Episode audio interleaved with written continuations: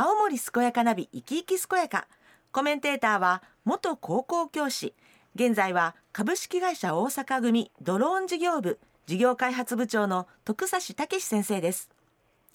この番組は毎週ゲストをお迎えしてお話をお聞きしていますが新型コロナウイルス感染拡大防止のため当面の間リモート収録お電話でお話をお聞きしたいと思います。徳さんとはスタジオでアクリル板越しに収録しています。今日のゲストは十和田市にある松本茶穂の松本龍太郎さんです。もしもし松本さん？はい松本です。はい松本さんそして徳さんどうぞよろしくお願いいたします。よろしくお願いします。よろしくお願いします。はい、えー、今日はですね、松本さんにアートのあるお店松本茶穂。このように題しましてお話をお聞きしたいと思っております。あの早速なんですが松本さんが店主をされている松本茶穂についてご紹介ください。はい。えー、っと当店はあの創業が1908年ということで、はい、明治41年。ですね。まあ大体120年くらいじゃないかと。うんいうことなんですけども、はい、まあその先々代の曽祖父があの埼玉出身なんですけれども、北海道に渡って教職を務めて、えー、でその帰郷の折に、はい、うんまあ、ちょうど19世紀半ば1850年頃から始まっていた二戸別等による、うん開拓事業、はいはい、要するにこの三本木原という原っぱに、うん奥入瀬川から水を引いて、農耕ができるような状態にするとい。う開拓事業、あの十和田は、まあ、日本三大開拓地と言われているわけですけれども、それも進みですね、ええ、で息子十次郎による、京都を模したグリッド上の都市計画も形になってきたあたりだったわけなんですね。うん、ちょうどその北海道に渡る頃、なんかすごい工事をやってるなと。ああ、行くときに。ええ。はい。で、勤め上げて帰るときに、ええ、まだ工事をやってるというので驚きましてですね。で、まあ、その近代的なその都市計画の工事にも驚いて、帰ってからまた戻ってきて、その、この地に住み始めたというわけなんですね。で、まだ当時、その、お茶っていうのが、まあ、青森県の方ではあまりなくてですね、はい埼玉出身なので狭山茶とかですね、はい、あの静岡のお茶とかを持ってきて売ればいいんじゃないかっていうふうなこうことで始めたと言われてるわけですね。はあ、なんかもう人生いろいろと言えばいいのかそしてここでまずその交流なんていうの人の交流ものの交流、ね、歴史を。ねすでに感じ電車に電車汽車か。汽車に乗って車窓で乗って、うん、その、うん、その三本木が原を見ながらっていう感じですよ、多分ね。ねああすごい。今ってどういう商品を取り扱ってらっしゃるんですか？まあ二代目になるとまあそのお茶周辺の食器とかですね、そういうものに広がっていって、でまあ私の時代になったらまあそこに現代アートまで、まあ、商品ではないですけども、あの入ってきたというふうなことなんです。なんか徳さんめちゃめちゃ興味深くないですか？ね。こう出発がまずすごいね。ね。ね本来であればまっすぐ埼玉に帰る予定が、うん、ねそこに目の前に広がる、えー、大地を見てそこに、えー、足を下ろし血を下ろし現在に至ると。す,、すごいな。お茶の販売から始まって今ちょっと松本さんが現代アートって言ってくださったそれをこの後詳しくお聞きしていきたいと思っています。ね、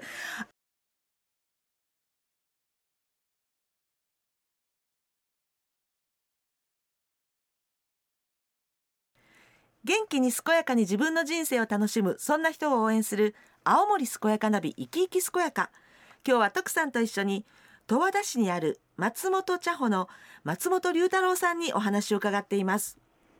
あの松本茶穂さんは、えー、さっきもちらっと言ってくださったんですけど現代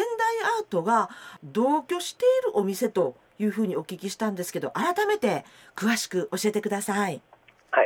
はい十和田市に2008年にですね、えええっと、アートによるまちづくりプロジェクトということで、うんはい、その各施設として十和田市現代美術館がオープンしたわけなんですね。はい、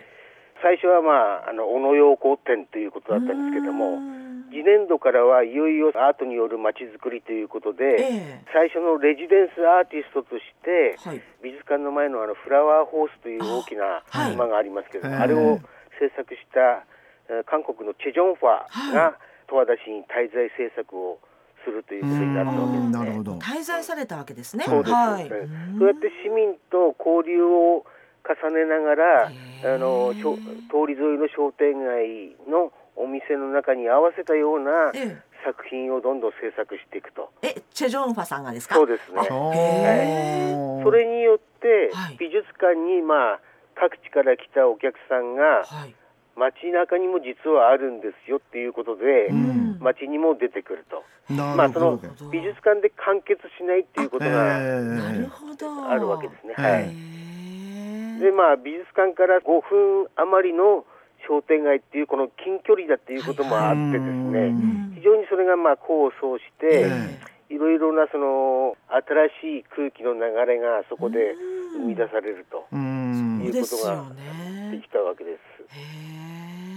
でこれはそのお店の中に、あの作品を置くっていうことはそれまでまあ馴染みのなかった現代アートがですね、お店の中に入ってくるっていうことによって、これはそのお店と商店主とお客さんの3体のこの揺さぶりが起きてくるわけですね。揺さぶり、ええ、お客さん、ええ、お客さんはお店に商品を見に来たのに、現代アートがあって、これは何なんですかっていうことに必ずなるわけですね。なるほど。そこでその商店主はなんかそのそれに対してコメントを出さなきゃいけないっていうふうなことになるわけです。ええ、それによって店主と客との作品を通じた交換が始まると。なるほど。いうことになる。交換って今おっしゃったんですあの、まえー、思いが交わるということですね。あ、あの交わる感情の感と書く交換なんですね。ああ、そのさっき揺さぶりっていうこう言葉を使われたんですけど、なるほどそのお客さんもいろんな意味でこう心がとか揺さぶられる店主も説明しないといけないそのなんかこう新しい動きをしないといけないとかそういう意味に捉えたらいいんですか？そうですね、はあ、徳さん面白い。なんか、ね、これまでにない。そうそうそうそう。実はねネットで見たんだけど、うん、まあコロナの時代なのであれだけどコロナの前にしゃべり場屋台とかなんかあやってましたよね。はい。喋り場やった？そうそう。これみんなが集まって、そのお店の前でね、こうおしゃべりってこうまさに交換する場、そういうの場がねやられてましたよね。はい。ええ、とっても素敵な様子が見ることができますよ。アートも店の中見れることができるし。ええ。なるほど。えっ、ー、と松本さんあの店内にまあ現代アートが置かれてるっていうふうなことを教えてくださったんですが、じゃああの店内に作品を置かれるようになったいきさつっていうのはどういうものなんですか？それはですね、はい、うん、チェジョンファー OK 展っていう展覧会の中で、えー、各お店に展示したと。うん、でこれがもしもずっと高級的にこういうことをが続けられるということになると、えー、お店でその作品の管理とかですね、あ、はい、の監視とか、うん、そういったことができるのかと。そうですよ、ね、いうことが問題になってくるわけですね。で監視の人を一人つけると、まあ、その分のあの給料を払わなきゃいけないということなので、お店でそれを全部できなきゃいけないと。ということで、まあ、非常にこのあのか考えなきゃいけなくなったわけですね。はい、で、まあ、だんだんその減ってきてですね、あのまあ、私のお店には、まあ、あるわけ残ったわけですけれども、結局私のお店の中で、そういう作品があるということはどういうことかっていうことになりますけども、まあ、非常にこのなんていうか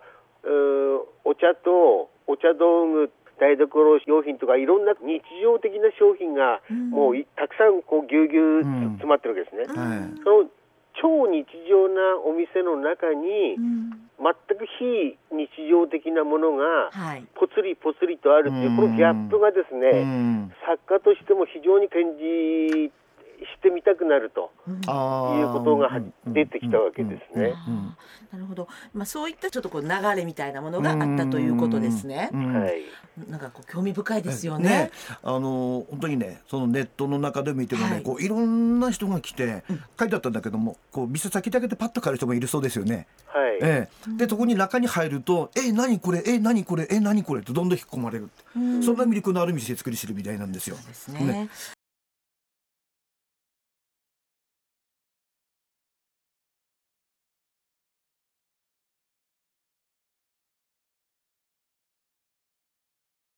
元気に健やかに自分の人生を楽しむそんな人を応援する青森健やかナビ生き生き健やか。今日は徳さんと一緒に十和田市にある松本茶穂の松本龍太郎さんにお話を伺っています。あの松本さんこう松本茶穂に伺ったら松本さんの解釈で現代美術現代アートについてこうお話が聞けるんですか？えあのその前にですね、はい、まあその美術館に、まあ、各地から来たお客さんが作品を中の作品を見てですね、えー、でまあ中のにいる学芸員とか、はいはい、あの職員に実は街中にもあ。のあの作品があるんですよと。そまあ、そういったこと言われるわけですね。あそうか。美術館だけじゃないですよと。そうですね。はい。はい、まああのアーツと和田のアーツと和田たるところなんですけれども、そしてその街中の方にで言われて出てくるんですけども、お客さんがね、はい。でも実は、ええ、半信半疑なんですね、お客さんは。というのは？街中にあると言っても、ええ、おそらく地元の小学生とか子供が描いたような絵を、あ,、可愛いとか、はいはい、すごいですねっていうふうなことを言いながら、見なきゃいけないと思うのが非常に億劫に思うわけですね。なるほど。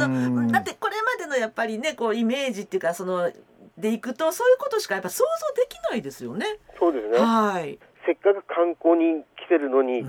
ということもあってですね。